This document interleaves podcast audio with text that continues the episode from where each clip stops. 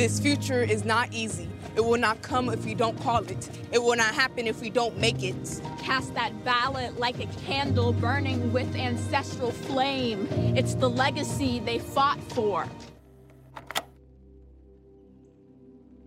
Welcome to 10 Minutes on Democracy.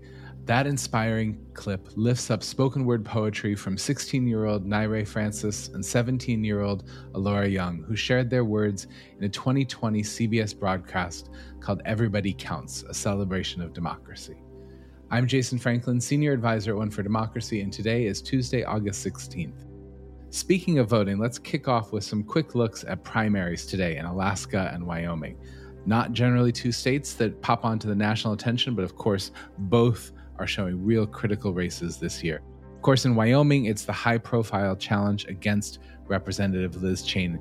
It's hard to imagine that actually two years ago, she was the third ranking member of the House and seemed on track to become the first Republican female Speaker of the House. But she was removed from her party post due to criticism of Trump and is now trailing the Trump endorsed candidate, Harriet Hageman, by almost 30 points. So even though everyone is expecting her to lose this primary, there's also a lot of speculation that she'll consider a 2024 presidential bid. So she's not going to be out of the picture by any means, but likely to be unseated today in the primary contest. And of course, whoever wins the primary, odds on favorite in bright red, uh, Wyoming.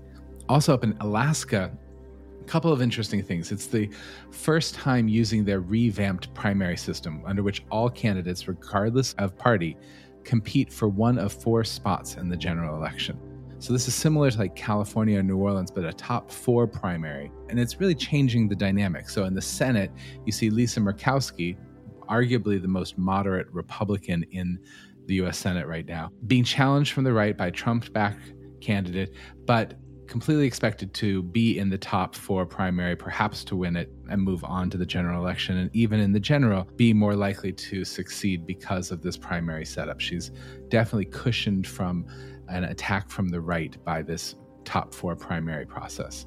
We also see the special election is happening today for Don Young's House seat. So Sarah Palin is running, of course, but you also have Nick Begich, Republican businessman from a very prominent Alaska Democratic family, and Mary Peltola, who's a Democrat who served in the Alaska legislature. And Palin and Begich have been attacking each other really intensely. And so there's actually a possibility, because of ranked choice voting in this, that you could end up seeing Alaska send a Democrat to Congress. Unlikely, but definitely a possibility. A lot of questions of whether Sarah Palin is going to catapult from her celebrity status to win or actually be undermined by that celebrity status.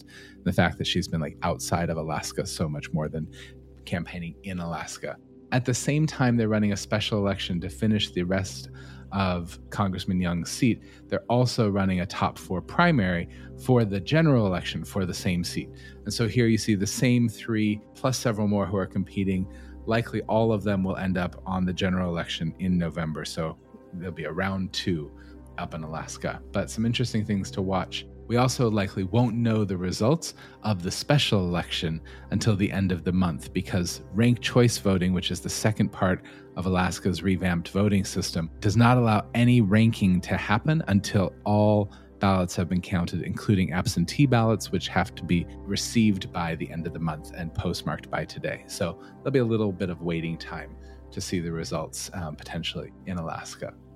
Second thing, when we're thinking broadly, is kind of like it feels like perhaps the winds are changing for the midterm elections, but it's really too soon, again, as I've been saying for the last few weeks, to know which direction they're changing.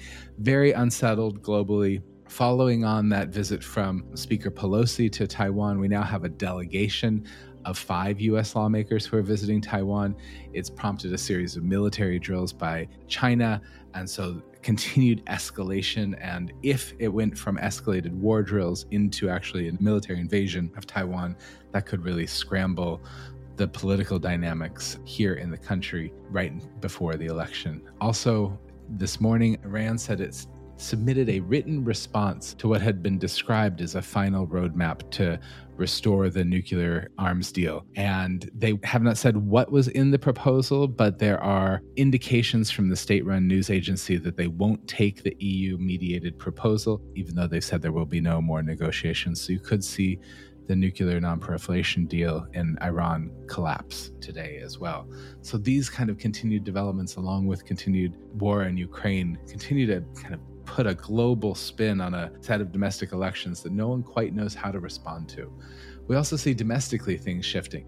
Gas prices are dropping, consumer prices have stabilized, which could be good signs, obviously, for Biden if they stay that way. Also, word this morning that Republicans are canceling ad time in a number of major swing states for Senate campaigns. It's being called by the New York Times a likely sign of financial trouble, also noting that a bunch of leading Republican candidates are struggling to raise money. So, in the financial arms race that often happens leading up to an election, Republicans seem to be struggling. However, major super PACs backed by billionaires are filling the gaps. So it's far too soon, I would say, to call it a financial cliff. It's really a kind of ongoing example of the struggle between the far right and the more moderate branches of the Republican Party. But seeing cuts in spending in key races like Pennsylvania or Arizona by the National Republican Senate Campaign Committee is really unusual at this moment in time. And so, definitely something to watch for. And of course, third big thing this morning is you've got Biden preparing to sign the landmark climate change and healthcare bill. House passed it on a party line vote. It has been sent to Biden's desk and he's preparing to sign today. He's calling it the final piece of his domestic agenda, trying to boost his party standing. You know, $375 billion to fight climate change, as I mentioned last week. Also, capping prescription drug costs at $2,000 annually for Medicare, extending Affordable Care Act for 13 million Americans, and paid for by these new taxes on large companies and stepped up IRS enforcement of the tax code. So a real big win and kind of a surprising shift from an administration that seemed stalled out to actually pass a series of big bills back to back. And it could be an, a sign of kind of momentum shifting.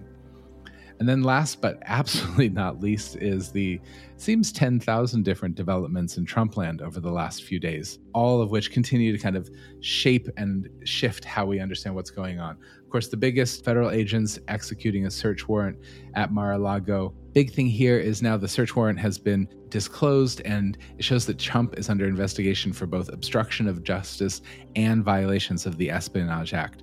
On top of that, lawyers for Trump signed a statement in June saying there were no classified documents at Mar a Lago. And of course, they just found a bunch of classified documents when they executed that search warrant. On top of that, you've got the Justice Department issuing a subpoena for former Trump White House lawyer Eric Herschmann in their investigation. And you've got dynamics with the FBI itself as the kind of Trump base rallied so fast. And then you had an attempted attack at the Cincinnati FBI office, the FBI having to bolster security at all of their field offices following the search. You had Trump having to give a deposition with the New York Attorney General, and he pleaded the fifth more than 400 times in that investigation. A civil suit by several people who say that Trump Tower security roughed them up in 2015 is now set to go to trial. This is against Trump Organization and Trump Tower, not against Trump himself, but still another piece of litigation, and it is now moving forward for trial. And another on Friday, the Manhattan DA, their ongoing fraud case. Well, the Trump Organization and the former CFO asked the judge to dismiss the case and the judge said no. So, 15 count indictment around fraud, tax evasion, grand larceny, falsification of business records. The judge dismissed one of those 15 counts, but the other 14 will now go to trial. So, no escaping it in New York either for with the attorney general's investigation or the DA's. And then, last but not least, down south in Georgia, a judge ordered Senator Lindsey Graham to testify in the probe that is underway in Atlanta around absentee ballots. And they're going to be asking about phone calls that he placed to Georgia election officials about how they were counting ballots. It's also been disclosed that uh, Rudy Giuliani is also a target of that Atlanta area probe. And what's likely here is that the probe is moving forward, and you may even get a conviction if it moves to trial at the first level of court. However, it's a very partisan situation, Republicans controlling the Supreme Court in Georgia. So likely that even if we got a conviction at the lower court level, it might be thrown out at the higher court. But the fact that it's moving forward and fast and in a place where it's kind of lifting up these conversations in a place which both a Senate and a gubernatorial race that are so critical to the future of the country, really important. So there's both for all of these dynamics around investigations, of course, the results who will be held accountable and how and when and how fast matter, and the political theater of it. How does it change people's opinions of Trump and of those who he is defending and who are connected with him?